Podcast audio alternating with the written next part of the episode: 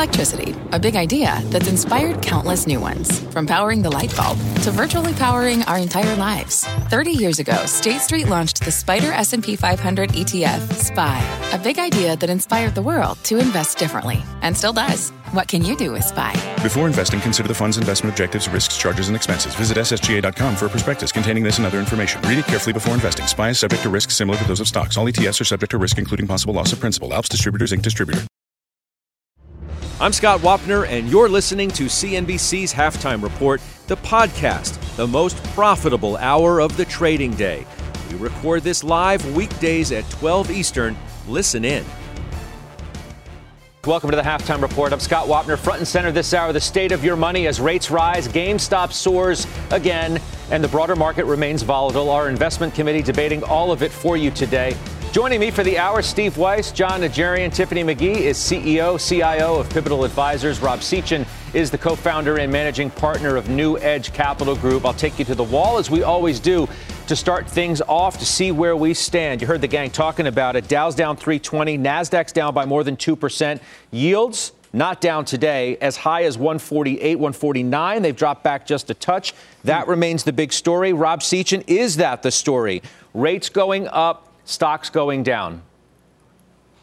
I think for now it is, especially technology stocks. But we have to remember we're in the midst of the early innings of a profit recovery that's been accompanied by unprecedented monetary and fiscal stimulus. And, and for those reasons, we remain pretty bullish. Um, I think the way we've structured things is we're viewing this as a digestion period for technology. Um, we don't think you have to run from tech, but by the same, and you shouldn't run from tech because you're ultimately going to be underweight the market, and it's a very dangerous position to be in. But we're planting seeds of optionality within some of the cyclical sectors of the market. Um, you know, I also like the fact that uh, a lot of the bears are raising concerns right now because if everybody was on the one side of the boat, I think it gets to be dangerous some of the changes we've made recently, Scott, just in the last week, is we've remained overweight equities. We've dialed it back just a little bit. Um, we've added to our cyclical exposure in financials and energy, and we've even picked up some Bitcoin, a very small, uh, very small position in Bitcoin in tactical portfolios on the sell-off on Monday. Oh. So I think there's a lot to do. Um, I think the move in rates has been an important one. I think what scared investors is not necessarily the magnitude because we're still in a position where rates are broadly low, but it was the pace and cadence of that move in rates that scared mm-hmm. investors. It's clear. And uh, I'd use this dip as an opportunity to, you know, make some moves. Okay. So, on that note, Tiffany, and, and some have been doing that as technology has pulled back, you've seen some step in and start to buy those dips. Now, if that's going to become a regular pattern, that's going to be a story in and of itself. But these growth stocks over the last week, and we've highlighted these every day because they're the names that a lot of investors have piled into, traders, investors alike. Apple's down near 5% in a week, as is Microsoft. Facebook's down 3, Amazon's down 6. I can give you some of the other higher flyer names if you want. You know, the Zscalers are down 8, DocuSign's down 10, CrowdStrike's down 11, you've got Zoom down 9, Nvidia's, you know, talking about earnings there down 7. You get the drift, though. These stocks are having a problem as rates continue to go up. Yeah, so I, I think I think a few things, Scott. You know, first of all, um, you know, I, I think you know Rob is absolutely right, and I think he, he mentioned it's really not um, the fact that rates are going up; it's the speed uh, at, at, which rates are increasing.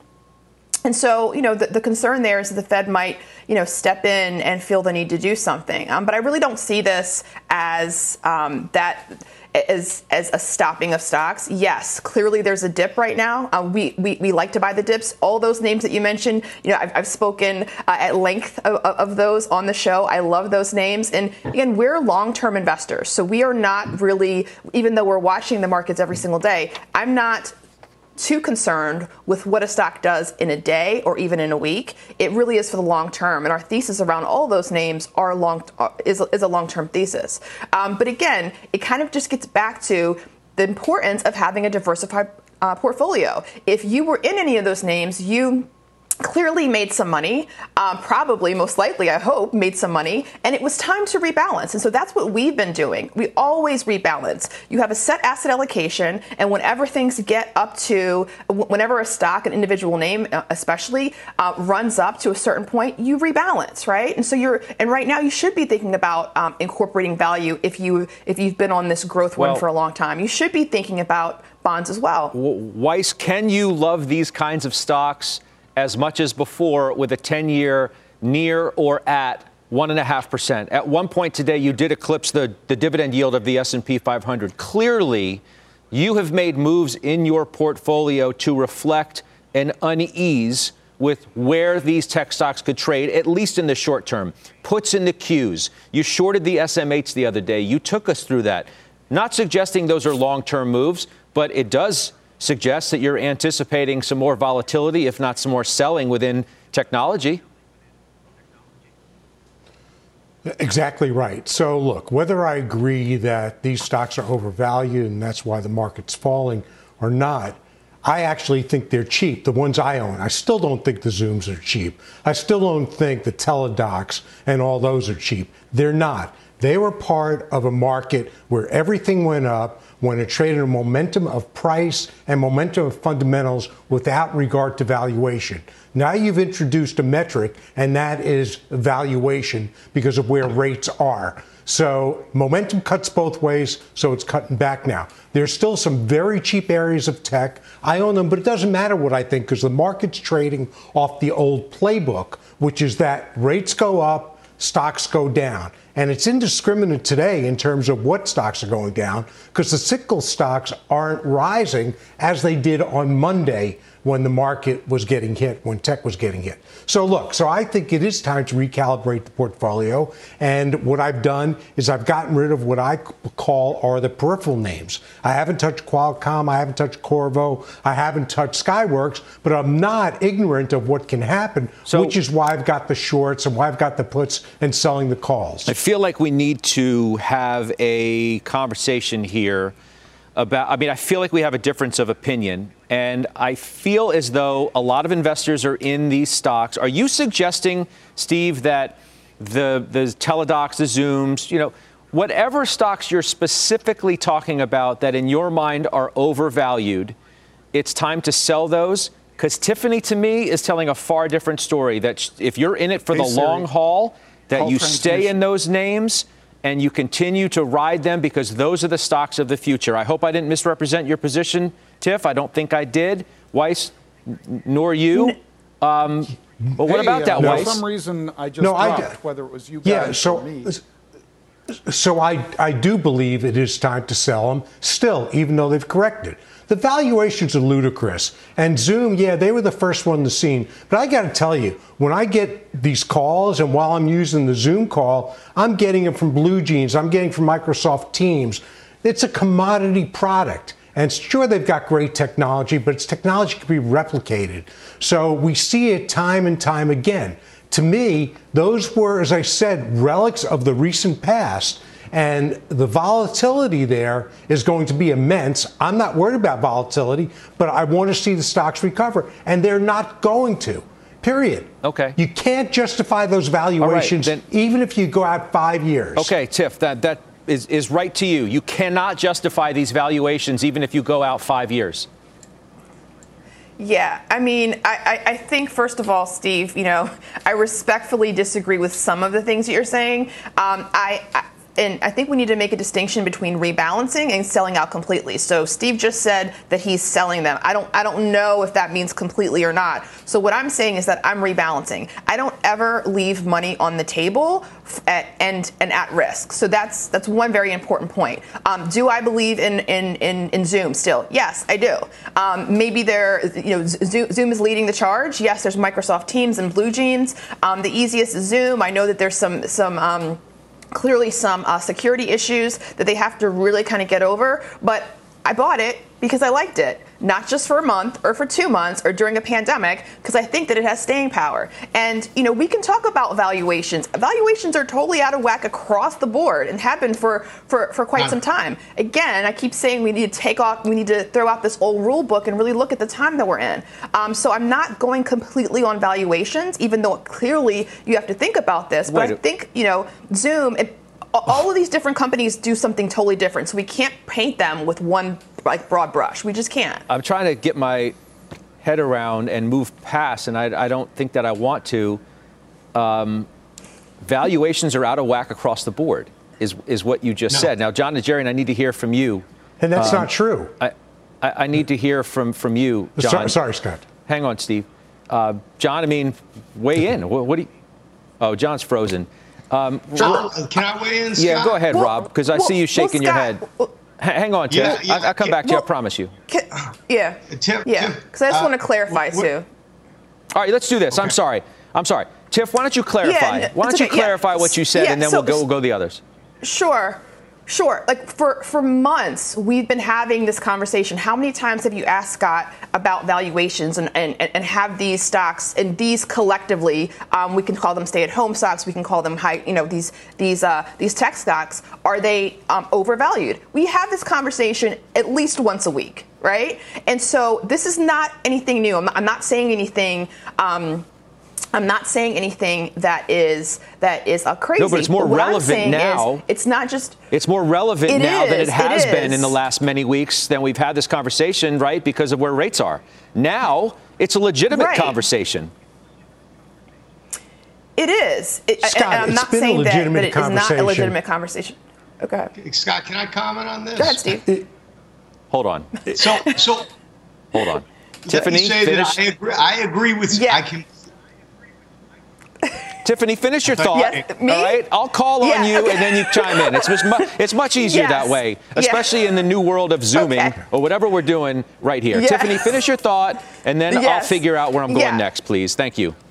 Yes all I'm saying is that there are a few things at play here. And so Steve is talking about valuations and, and you just and you were just commenting on, on my statement that valuations are kind of out of whack, whack across the board. And what I really mean by that is this old way of looking at at evaluating companies, strictly using valuations. I've been saying this for months that we really can't only look at valuations because of the time that we're in, right? And we're just in this completely different time. So I'm looking at, um, at, at tons of other things. And so yes, it is relevant, but when you look at it, when you look at companies just from a valuation perspective, and multiple people have said this, that with some of these companies, that the valuations are are um, really out of whack, and in some cases they are. You know, but you just it's it's it's it's a bigger conversation. So I'll, I'll, I'll, let somebody else jump in. Well, let me do this since we're talking about rates, we're talking about the impact on the market. Rob, Steve, I'll get back to you. I promise. I want to bring in our headliner today because he manages 2.7 trillion dollars as CIO of BlackRock's Global Fixed Income and the head of Global uh, Allocation. Uh, there he is, right there. Uh, Rick Rieder. it's good to see you again. I, I know you've been listening um, to, to, the to the back and forth. How are you thinking about the, the rise in rates and the impact that it's going to have on the stock market? You're not just the bond guy um, anymore, Rick. No, maybe you never were. You're you you're the man. You're the man over there, right? The biggest asset manager in the world. Oh yeah. So so I'd say a couple of things. First of all, I, it's a good discussion, and listen. One of the things that's when you when you lift interest rates this fast, this quickly, this much of a move, it, it introduces uncertainty. There's the thing the markets can't stand, and that is uncertainty. And you've got, and, and by the way, I'm not sure the markets, when you listen to Chair Powell and say, gosh, we're going to keep going, the economic data suggests that we're going to have an explosive growth rate in 2021. We're going to hit, I think we're going to hit over a 7% growth rate. So the markets are anticipating these real rates, particularly real rates, have to shift higher from where they are today. And you've seen the last three or four days a pretty big move in real rates up about 20 to 25, about 25 basis points. So it's a pretty big deal. That being said, Scott, I think you've got to put some things into perspective. You know, real rates are up 25%. Markets tend to pivot off of real rates. And when you think about up 25, uh, up 25 basis points, we started from negative 1. The history of real rates is uh, is on average last 25 years the average has been about one and a half percent positive and usually when you get this sort of economic growth you're talking about real rates that go to three four five percent positive. We may get to 0% real rate. So you still have an extremely accommodative environment. People are going to get a little bit of uncertainty. The vol picks up in the markets, and then you recalibrate. But I'm not that worried about, about equities. I, by the way, I also agree there are some stocks, as, as Steve said, and Tiff agreed, there are some stocks that have gotten a bit ahead of themselves. And if you do the NPV analysis and if you've moved the discount rate, yes, they should recalibrate down a bit. Let, let me ask you how how can we not be concerned about where rates are going and rising inflation in the kind of potentially explosive economic environment that so many are predicting. You can't have your cake and eat it too. If you're going to do 6 7% uh, GDP, how can you not have inflation with that? And investors need to be potentially positioned to deal with it. So if you if you look at what Chair Powell said or what uh, what Vice Chair Clarida said, and which we completely agree with, inflation is moving. We are the dynamic of reflating. If you think about where we were last year, we were in deflationary mode. We were in negative inflation. All you're doing is you're moving back to the two, two and a half percent inflation rate. That is punctuated by a normal economy. If you take today, you know, where are we going on inflation? Listen, my opinion is you're seeing some inventory rebuild. You're seeing some capacity constraints in places like energy and some base effects because of where we were a year ago that are saying, gosh, inflation's moving higher. But I think what the chair said and what the vice chair said, we're not that worried. If you, you if we talk again in the second quarter, you'll see that well, some of this will start to come off, and inflation is not going to move that much higher. Two in mid twos, totally get, but not that much higher. Okay, I mean, I I know what they said. Uh, the question is, are they to be believed? You know, they're no, they they they're definitely not worried about inflation. Powell said as yes. much as you said, you know, the, the, the couple days this week that, that he was on the Hill. But I can tell you that investors are starting to worry about it. You know, Bill Ackman, he's quoted in the Telegraph in an interview that he gave where he says the following I'll read his quote We will see a spike in inflation as early as the middle of the year. It is already starting to happen. At some point, if rates move enough, then it becomes a market risk event. He is hedged against that happening. I don't know exactly how he is hedged. There are a few different ways you can do it, maybe through options, maybe through tips. I don't know. He said that he had bought, quote, instruments that pay off in a large way in the event of a surprising move in rates. So that is from an interview that he gave. Um, should we all be thinking about that? So I think having some exposure, as we do, to having some inflo- exposure to inflation-related products like tips makes some sense. That being said, when you actually deconstruct inflation and think about, okay, where are we going to get the inflation from? And you think about what's happening structurally from whether it's technology influences or where policy is going. And think about what's driven what's driven inflation over time. It's been education, it's been healthcare, and it's been, you know, look at shelter do I think you're getting some inflation in housing? Absolutely. There's not enough inventory of housing on the market today.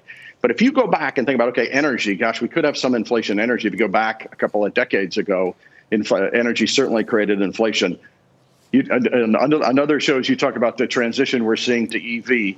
Listen, we have a capacity, near-term capacity issue that's going to send that's sending crude prices higher. But if you break down what's happening to energy, what's happening to transportation broadly, what's happening to healthcare broadly, what's going to happen to education broadly, and you break down all the big big components of inflation, you don't have that underlying construct like you had in the in the in certainly uh, two decades or three decades or four decades ago. So yes, a bit more inflation. I don't mean to say we're deflating or inflation doesn't can't move a bit higher, but gosh, no, I'm not really that worried about it in terms of excessive inflation. It's just you don't have the underlying uh, construct to get there. Okay. Um, so Rob Sechan, what do you what do you look? You advise you advise you know clients you you advise wealthy clients on how to be best positioned. You have how Ackman is now positioning himself because of a fear of, of rates getting a little away from us, perhaps in the in the second half of the year. Is that the best strategy right now?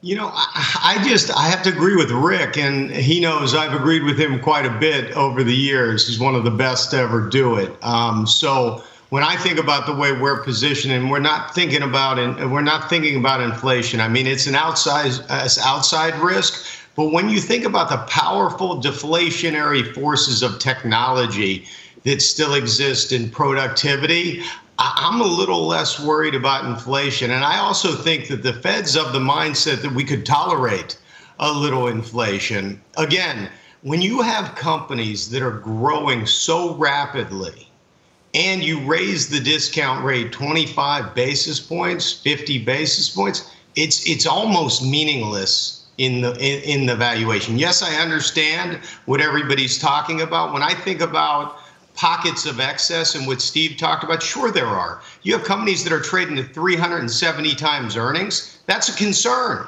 right? There has to be some level of margin of safety. But when you look at some of this big tech, uh, Facebook, Amazon, Netflix, Google, those are more reasonably priced given their their growth trajectories. And then you add to it in a low rate environment, still generally low rate environment, you add some of these cyclicals, which appear to be high based on history, mm-hmm. but they're not priced high based on this interest rate so, regime.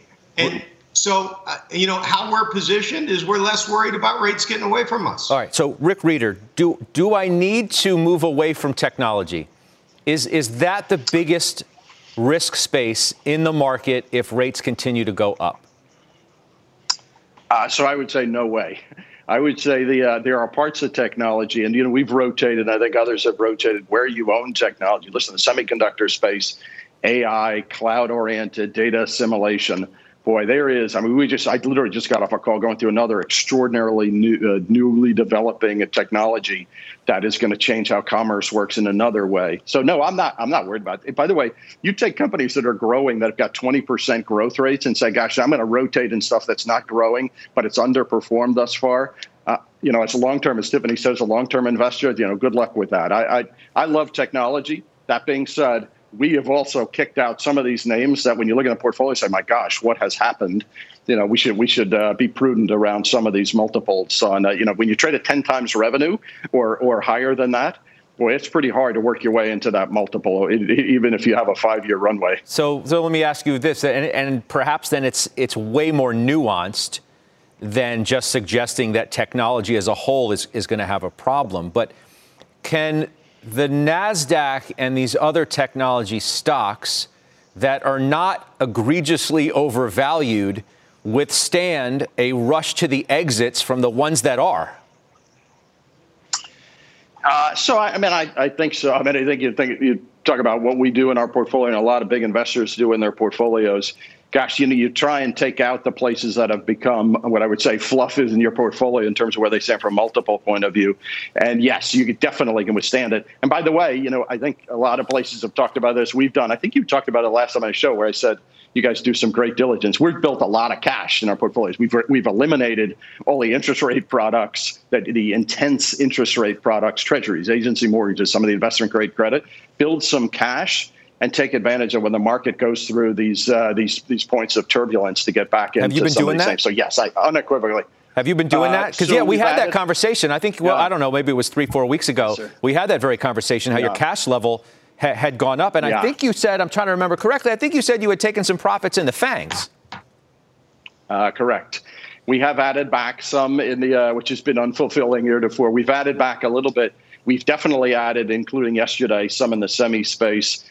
Uh, but I would say net net the bigger adds we've made, and uh, I think uh, I think Steve said this, or maybe Rob said this. You know, we've added to financials. We've added. You know, we like the cyclicals and we like the consumer space quite a bit. But the adds have been bigger bigger mm. there than uh, than in pure technology. Interesting. Let me get Weiss in. I, I, I, just can I can I say yeah go ahead Rick. Go, go ahead Rick. Then Steve, I want you to get in. There's this knee jerk reaction that people have when they say rates go up and real rates go up, and I think if if you know if people take time and think about where things like technology are and you think about where they were and where real rates were, you know, markets like to focus on rate of change.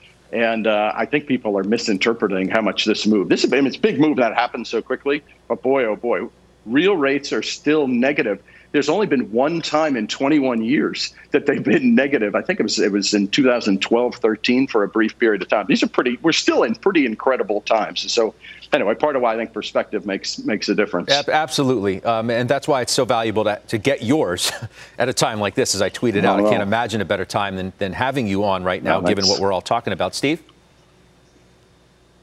Yeah, so just a couple things. Um, I'll, I'll just reiterate the Zooms, the Teladocs are going to be problems going forward for every reason that Rick said, what Rob said, and what I said. And it's a good thing we've been talking about it for a while because Zoom's gone from 600 to almost 300. So people should have listened. They should continue to listen. But go back to what Rick said. You're getting great opportunity. Volatility creates opportunity. So why would I own a Zoom? Not to keep going on that one when I could own, pick one, Qorvo, Skyworks, Qualcomm that are all selling at 18 times forward earnings, number one, and Qorvo's earnings are growing 250%, Skyworks 80%. Great balance sheets. So that's where I want to be. I also have started to move into more of the industrial economy. And as I mentioned the other day, you know, I bought one company. Uh, I'm buying another one, which is Mueller Water or Mueller Industries, MLI, used to be water, cheap stock. They grew earnings tremendously, 30% last year, held back by the pandemic, and grew top line close to 25%. I bought LPX, which is housing, which is selling at about 10, 11 times earnings. Consumer driven, because whether you have new housing builds or whether you have home sales continuing to explode, you'll still have people spending on the economy. So look, so I think you'll see inflation from places we haven't seen it, which will be in technology, which will be in semis, as we're going to see the semi slowdown, not in terms of demand, but in terms of production, is going to raise prices. That's a good thing. So look, so I'm still there. I do think that inflation, I'm a little more aggressive on inflation than Rick is, but it doesn't matter because real rates are going to support the quality names that'll grow. But you've got to diversify your portfolio. And I also add to B of A and Goldman in addition to buying the XLF. All right, Rick, I'll give you the last word. Leave our viewers with the last word from Rieder, something to think about over the days ahead. No, I mean, I think balance in a portfolio. Listen, I mean, one thing you can't be, uh, I've learned 35 years of doing this, you can't be arrogant about, gosh, I have my view, but my view is the right view. And I think having some balance in the portfolio, thinking about, you know, gosh, do you manage your technology? Because, listen, I think I have a view on inflation, I think, but I, I do see it accelerating in some places, as Steve said. So, you know, create some balance, but boy, when you get markets like this where you get opportunities to do some things, by the way, some of the mid caps where people haven't focused on it, there's some really interesting stuff to do. I, I honestly I think it's one of the most exciting times to invest in the markets, uh, but it's a different regime than we were yeah. six months ago yeah. for sure. One of the most exciting times to cover it. So uh, we're on the same page. I look forward to having yes, another conversation with you soon. Rick, be well. Thank you, sir. Appreciate having yep. me. Yep, that's uh, Rick Rieder. BlackRock joining us. Up next, our investment committee making a lot more moves too. Plus, shares of Domino's Pizza sliding on its earnings miss. We've got the CEO exclusively to talk about those results, how he plans to drive growth from here if you're in the stock, or if you're thinking about getting in. Let's listen to Ritch Allison next. We're back in two minutes. Old Dominion Freight Line was built on keeping promises. With an industry leading on time delivery record and low claims rate, we keep promises better than any other LTL freight carrier because we treat every shipment like it's our most important one. Visit ODFL.com to learn more. B2B selling is tougher than ever, and we feel your pain. If you're struggling to close deals, consider giving LinkedIn Sales Navigator a shot. This sales intelligence platform helps professionals like you engage high value customers drive higher revenue, and increase sales performance. Sales Navigator also guides you in targeting the right buyers, highlights key signals such as job changes or which accounts you should prioritize, and uncovers hidden hot prospects so you can find those buyers that are most likely to convert. Fueled by LinkedIn's 1 billion member platform, Sales Navigator gives you the most up to date first party data, enabling you to unlock conversations with the people that matter. Right now, you can try LinkedIn Sales Navigator and get a 60-day free trial at linkedin.com slash halftime report. That is linkedin.com slash halftime report for a 60-day free trial. Let LinkedIn Sales Navigator help you sell like a superstar today. Just go to linkedin.com slash halftime report and get started. Welcome back. I'm Rahel Solomon, and here's your CNBC News update at this hour. There are now more than 2.5 million confirmed deaths from COVID 19 though the actual number is likely far higher. About 20% of reported deaths have been in the U.S. A permanent ban on fracking has been passed by a regulatory agency responsible for the water supply of more than 13 million people in four states. The Delaware River Basin Commission imposed a moratorium on gas development more than a decade ago, citing concerns of water pollution. A former U.S. Olympics gymnastics coach has now been charged with more than two dozen crimes, including sexual assault and human trafficking. John Geddert has ties to disgraced sports doctor Larry Nassar. And the Kentucky Derby is still on track to be held on May 1st, but with 40 to 50% capacity. Parent company Churchill Downs says that it's still considering general admissions tickets, which would include the infield.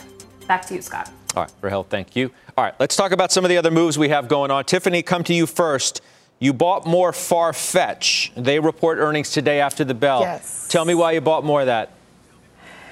Yeah, so you know, I, I, I really love the e-commerce play. Um, Farfetch's platform is one of the largest among the luxury re- luxury um, online uh, uh, peers, and it really drives the highest um, consumer engagement, but it only has about 2.9 um, million users. So there's a, a, ton of room to grow, and there's this ongoing disruption of retail um, with with e-commerce. Um, and then it really, um, you know, its its its app downloads um, in in 2020 were about 2.5 times that of the second largest luxury uh, uh, online retailer, which is uh, Net-a-Porter. And so we're looking to for, for good news uh, when, when they report and just kind of continue that momentum. So I've owned it for a long time, mm-hmm. and and uh, I bought a little bit more. Okay, Steve Weiss, uh, UAL.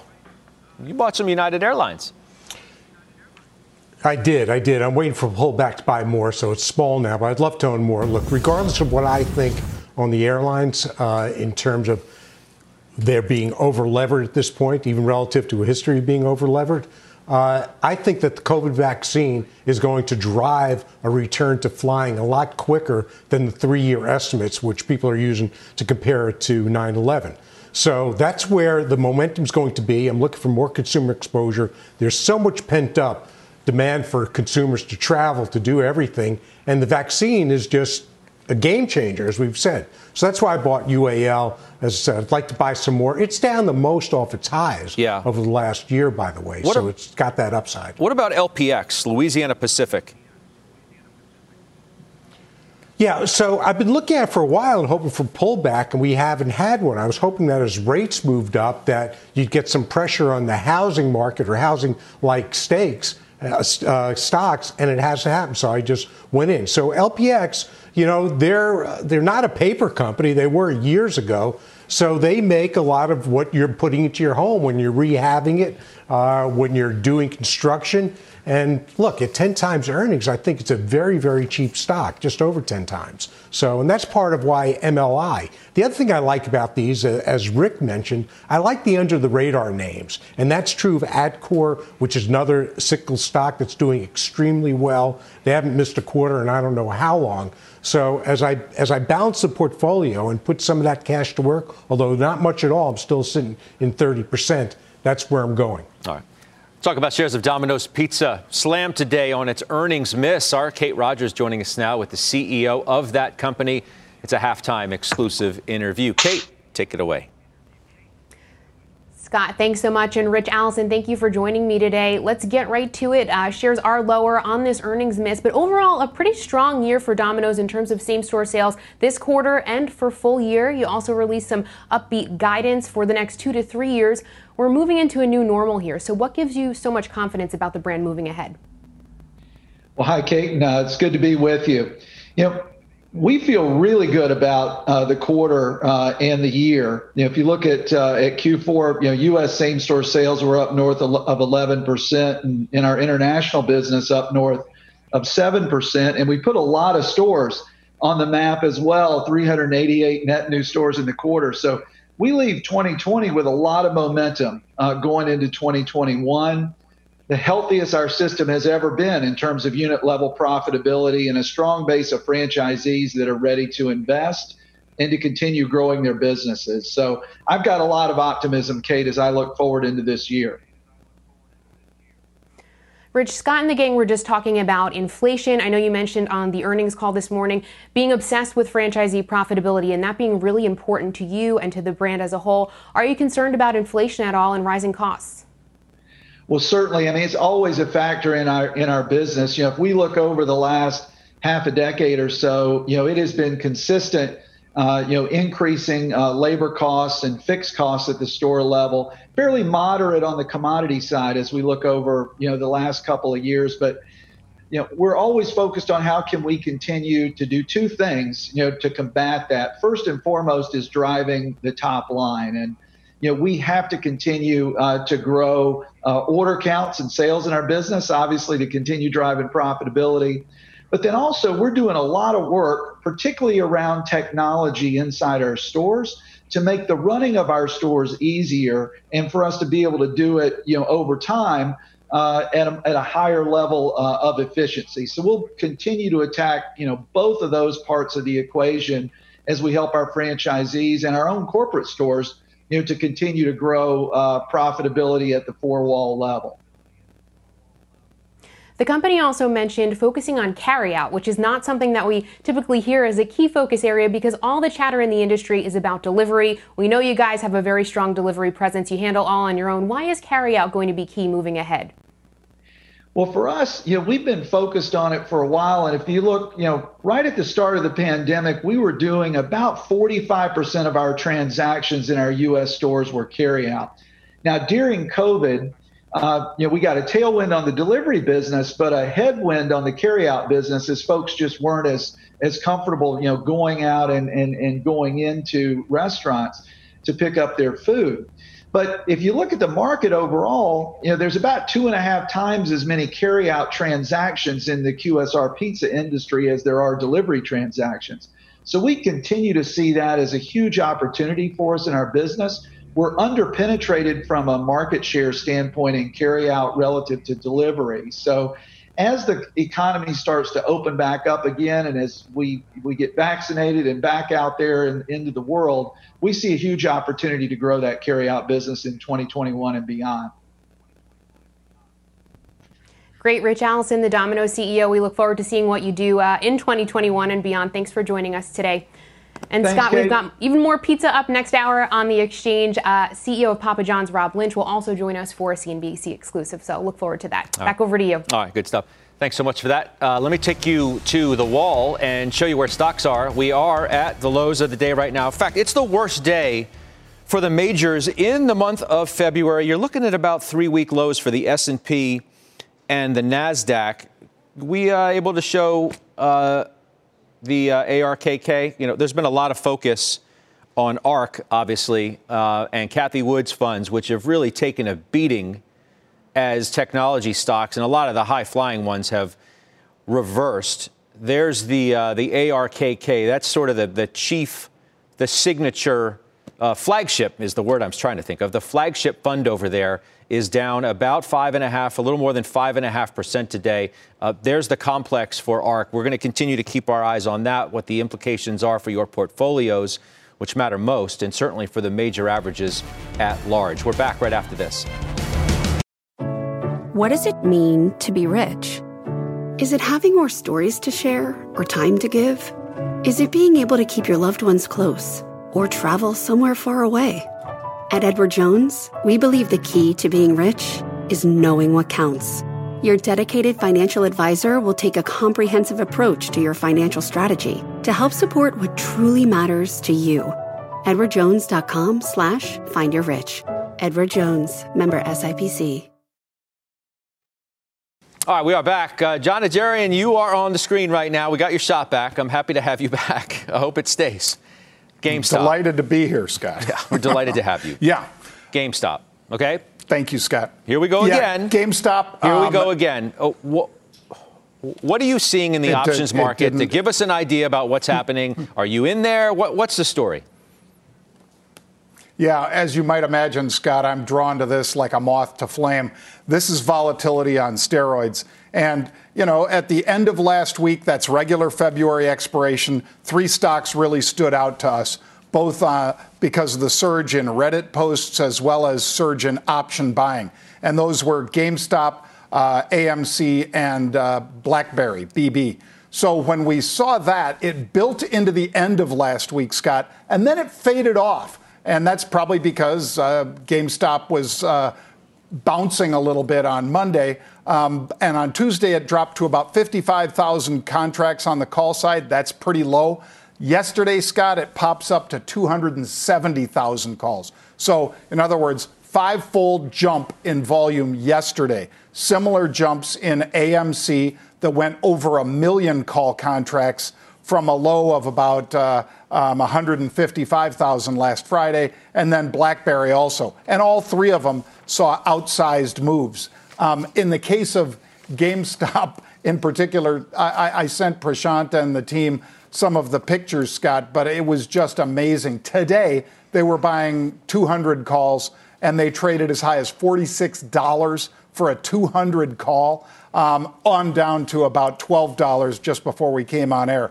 So there's a lot of fluff and a lot of, you know, I, I, I'm not trying to denigrate them, but a lot of amateur trading chasing those up so high with just one trading day to go because obviously these options expire tomorrow. The February's expire tomorrow at the 200 strike. Just crazy. But uh, you know, that's kind of what goes on. You get a big herd move in there. If they catch it right, Scott, they can make a lot of money. Yeah. And if they don't move quick, uh, you know, they have less and less time to get out. All right. So, if, I mean, that could be enough for unusual activity, but it's not.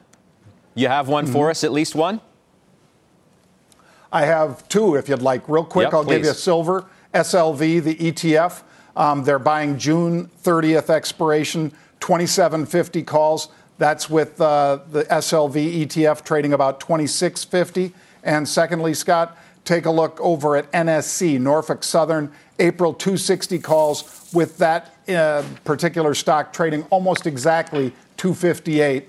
I'm in both of these, and I'll probably be in the first one for about six weeks the other one about four weeks. All right, good stuff, Doc. Thank you so much. Up next, Akbar Gbajabiamila is with us. He's talk about the importance of financial education for the black community. We're back right after this. There are too many people in my community that the highest level of investment that they know of are CDs. The knowledge isn't there. Sometimes I wish I could just be the black financial superman and just go to everyone's house and say, hey, here are the resources. But the resources aren't available to a lot of people in my community because you have to make a certain amount of money. And we've got to tear down that wall. I want everybody to get in. I want everybody to win. All right, that was American Ninja host, American Ninja Warrior host Akbar Gbajabiamila on the importance of financial education in the black community. In celebration of Black History Month, we asked some of our CNBC contributors to share the money lessons they've learned growing up, how they are working to close the racial wealth gap, and their advice to empower the next generation of black Americans. Akbar joins us once again. It's good to see you. Welcome back. Uh, good to see you again uh, as well. Thank you so much for having me. Powerful words uh, you speak in that spot that we, we ran there. H- how do we get everybody to win? The word you use there. How do we do that? Yeah, I, I think it's just really coming down to education. I, I think now more so than ever, because there's a lot of conversation going on. I think people are starting to realize that there's more information out there. And so I think the biggest way to win is to educate yourself because I think we know that investing is the most effective way to build your wealth. And when you look at the racial uh, race uh, racial gap with the wealth gap, excuse me, you can see that there's a huge gap in between. And so um, I, I think once you start getting yourself involved, especially in the Black community, getting involved in the investment race, I think it's going to close that gap tremendously. I'm looking at the broader comments that you've made on this topic, too. You say there's a lack of trust. That's a huge issue. Yeah, the, the lack of trust is there for sure. I mean, no matter where you're looking, I, I think back to my second year in the NFL, and I'm feeling proud of my first years later, you know, I'm involved in a class action lawsuit to say that you know, that my white counterpart with the same exact measurements, you know, uh, uh, credit score, uh, income, all of that, that they were getting less points on their loan docs than I was. And I was like, whoa. And again, I didn't know that. I didn't have that education, but that then fractures the trust in the with the community. And so um, you know, I, I think to that, and I see now that there being there's a lot more transparency when you look at some of the bigger in, um, institutions and saying this is what we want to do for the black community and i think of like a company like acorns and i think what they're doing taking a lot of that crap and i'm going to say crap all the big talk because it's crap until you understand it, mm-hmm. and then really just kind of bringing it down and really bringing it to my community and saying, here you go. Let's build not only the investments, but also let's build the education. I think that's where the power comes. You, you just alluded to it as well. Um, we're really essentially talking about ways of building wealth. And the, right. the sad reality is, and you, you talk about this too, is that pretty much you've had to have money to make money. You need to start at the yeah. ground floor in communities being able to build wealth. Well, yeah, you, you need there's got to be some level of entry, right? Like, and not everybody's going to be able to enter at the same at the same point. But I think if you have, you know, you know, again, uh, resources like Acorns that allows you to come in at a very low entry and then build your way up. I think then you have the ability to play in the game. I think of it just like sports, right? You're not just going to walk right into the starting lineup. You have to kind of build your way. But you remember high school sports? back in the day, they used to have the C level sports, then they had the B level, then they had the junior varsity, and you worked your way up to varsity. And I think that's the type of structure that needs to be to be implemented, especially in the financial institution, where they say, "Hey, look, if you're not on the varsity squad, there's nothing else below it." And that's kind of like, I mean, even if you look at professional sports, right? Underneath professional sports is what college sports, and underneath that it's high school sports. And underneath that is Pop Warner. So there are levels to it. And so that's what needs to be, that's what needs to happen is just creating levels, levels of entry to allow people to participate. I can't tell you how many of my friends and close family members are like, hey, I, I, have got a little bit of money that I want to invest, but it's not enough. No one's going to talk to me under 2,500 or I need, you know, I need to have big money. You know, I can't tell you how many invest, uh, investment advisors I've tried to connect with some of my friends and they go, oh, I'm sorry, I only deal with people who have a million and more. Like that's yeah. that's that's jargon, you yeah. know, and that's why I called it crap. Yeah, no, I hear you, um, and and hopefully it's it's it's on the road to changing. Akbar, we appreciate it yeah. as always. All you're doing. We'll talk to you soon. Thank you so much. Appreciate you having me. Yep. For more uh, on Invest in You, go to cnbc.com forward slash invest in you. That's cnbc.com forward slash invest in you. One last thing. We should note that NBC Universal and Comcast Ventures are investors in Acorns. We are at the lows of the day. NASDAQ Man, the NASDAQ is now down about more than 400, as is the Dow. Interest rates are creeping back up again, too. The 10 year is nearing 149 again. Who knows? We may get to 150 before this day is out. We're back after this. We'll talk to the futures traders, too, on what they see. Welcome back. Let's do the futures outlook now. The 10 year hitting its highest level in more than a year. There's Bill Baruch, Blue Line Futures. What do you think? How high are we going to go? Thanks a lot for having me on. I, you know, I've been mapping this out with you going back to October when the 10 year was at 60 basis points and the futures were trading just under 139. This is our target, 134 and a half. So I'm excited to see it down here. Inflation tailwinds are already there. We've already seen it. Uh, we're seeing the fiscal spending coming on board. So really from here, I, I'm I'm out. And and ultimately, we've seen volatility double in the last two weeks in these. So the trade I like doing is, is I'm actually selling 30-year bond put spreads, looking for this thing to consolidate back up now. I'm looking at the the 158 and a half, 157 put spread. Selling that, working an order, sell for 700 bucks or 45 ticks. My risk is $800 to collect 700. So consolidate back up. I think the worst is here as this March contract rolls off. Well, I said we may get to 150 uh, by the end of the day. We might get to 150 by the end of the show the way Absolutely. we're going now because we're moving in that direction. We're up nearly 8% on yields today. Bill, thank you. Talk to you again soon. Bill Baruch, final trades coming up next. All right, welcome back. Worst day of the month right now for stocks. There's the major averages. Dow's down one and a half percent. Nasdaq's down more than three and a quarter percent. You look at it, almost 500 points for the Dow. Uh, you're more than 400 for the Nasdaq as well. 10 year is up, nearing 150. Has not been at 150 since February 21st, a year ago in 2020. All right, we got 20 seconds, so we just need tickers. Tiffany, you first, then Steve, Jon, and Rob. Melly. Cash. XLE. XLF Financials. All right, guys, good to see everybody. Thanks so much for watching. The exchange is now. You've been listening to CNBC's Halftime Report, the podcast can always catch us live weekdays at 12 Eastern, only on CNBC. The spirit of performance defines Acura, and now it's electric. Introducing the all electric ZDX, Acura's most powerful SUV yet. While what powers their cars may change, the energy that makes Acura never will. Crafted using the same formula that brought them electrified supercars and multiple IMSA championships, the ZDX has track tested performance that packs an energy all its own.